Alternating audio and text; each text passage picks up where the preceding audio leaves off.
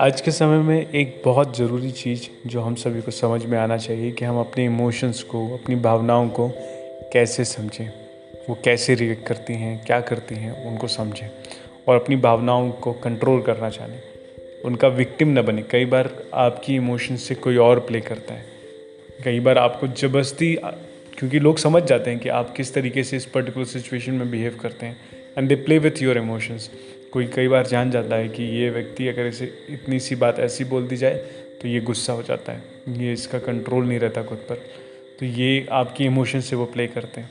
But अगर आपको पता है कि इस सिचुएशन में मैं कैसे रिएक्ट करता हूँ और मैं इस चीज़ से कैसे बच सकता हूँ तो आप बच सकते हैं। कई बार कुछ लोग आपको ज़बरदस्ती वो पुरानी बातें बार बार बार बार याद दिलाएँगे, आपको बार बार दुख पहुँचाने की कोशिश करेंगे। वो आपके अगेन, आपके एक और इमोशन से खेल रहे होते हैं।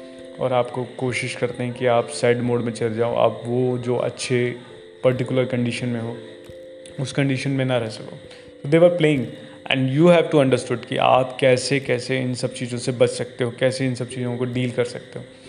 दूसरी इंपॉर्टेंट चीज़, अगर आपको अपने इमोशन से प्ले करने से बचना है, अपने इमोशन को समझना है तो आप तभी आप अच्छा काम कर सकते हो क्योंकि जब आपको समझ में आए कि आपके क्या वीक पॉइंट्स हैं, क्या स्ट्रेंथ है और इमोशंस से सिर्फ़ और सिर्फ़ भावनाओं से बहते जाना या उनके साथ तालमेल ना बिठा पाना ही हमारी सबसे बड़ी समस्या है। हम समझ ही नहीं पाते कि हमें कब गुस्सा गुस्सा आ गया, हमें कब बहुत हम उदास हो गए, हम कब ओवर ज़्यादा, बहुत ज़्यादा हंसना शुरू कर देते हैं।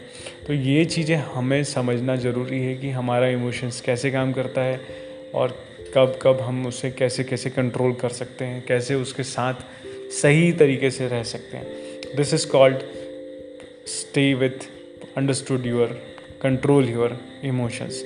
And that is very important thing कई बार हमने बहुत सारे लोगों को देखा है कि जस्ट बिकॉज़ ऑफ़ वो अपना इमोशंस कंट्रोल नहीं कर पाते हैं और वो उसी मेंटल स्टेज पर हम लंबे समय के लिए बन रहते हैं, जिसको हम कई बार कॉमन टर्म्स में बोलते हैं कि पगला गया है। सो दैट पागलपन जो आ रहा है वो जस्ट बिकॉज़ ऑफ़ दैट कि he is not under able to control his particular emotion किसी की डेथ के बाद वो सैड मोड में ही चला गया। इतना सैड हो गया कि वो हंसना ही भूल गया। किसी की कोई ऐसे इंसिडेंस हुआ कि वो इतना गुस्से में आ गया कि दूसरे का मर्डर ही कर दिया। उसको दूसरे को बहुत ज़्यादा इंजरी दे दी। तो क्योंकि वो अपने इमोशंस को कंट्रोल नहीं कर पा रहा है, वो अपने इमोशंस का विक्टिम बन रहा है। और ये सिचुएशन कभी भी हमारे साथ नहीं होना चाहिए।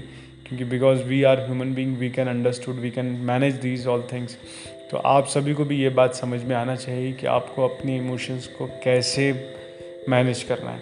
कई बार मार्केटिंग में एक बहुत इंपॉर्टेंट कॉन्सेप्ट होता है that is called customer behaviour और human behaviour and because of their psychology human psychology they are playing with your emotions also वो बार बार इस तरीके के एड पर प्रोड्यूस करते हैं बार बार आपको दिखाते हैं कि आप कुछ चीज़ें ऐसी भी बाई करें that is not your necessary just extra buy just buy it hold it in your in your house and कई बार आपने, कई बार खुद ने भी रियलाइज़ किया होगा कि आप कुछ कुछ चीज़ें तो ऐसी ऐसी भी बाय करके ले आते हो जो आपको ज़रूरत ही नहीं होती। या साल, दो साल, तीन साल में कभी ज़रूरत पड़ती है।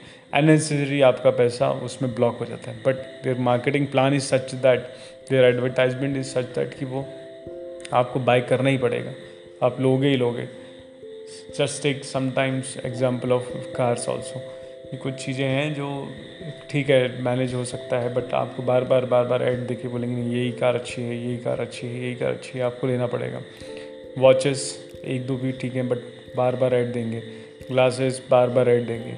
बहुत सारी और भी चीज़ें हैं तो आपको बार बार बार बार ऐड हिट करके हिट करके आपको, आपका बिहेवियर चेंज करेंगे। पहले आपको बोलेंगे कि ये वाला क्लोज़अप कीजिए, ये वाला कोलगेट कीजिए। जिसमें नमक है, फिर बाद में चारकोल है, फिर इसमें ये है, फिर उसमें वो है। और बार बार आपके साथ गिमिक कर करके आपको चेंज करते रहेंगे आपका बिहेवियर सो क्योंकि बिकॉज़ दे अंडरस्टूड कि how to play with your emotions so that is very important thing कि हम सभी भी ये चीज़ समझें कि हमारे साथ कोई खेल रहा है। हम अपने इमोशंस को कैसे कंट्रोल कर सकते हैं? कैसे हम किसी की बातों में इतना ज़्यादा नाराज़ नहीं होंगे? किसी की बातों में इतना ज़्यादा सैड नहीं होंगे? किसी की बातों का इतना रिएक्ट नहीं करेंगे कि हमारा मेंटल स्टेज डिस्टर्ब हो जाए। तो ये बहुत इंपॉर्टेंट चीज़ है. That is the skills which can be learn which can be understood by just self practising of little bit time with meditation और अंडरस्टैंडिंग योर बिहेवियर कि आपका बिहेवियर कैसा पर्टिकुलर सिचुएशन में कैसा होता है. You have to understood then this can be solve so this is time to signing of think over it So bye and stay tuned with Grow with Ashutosh. Thank you very much.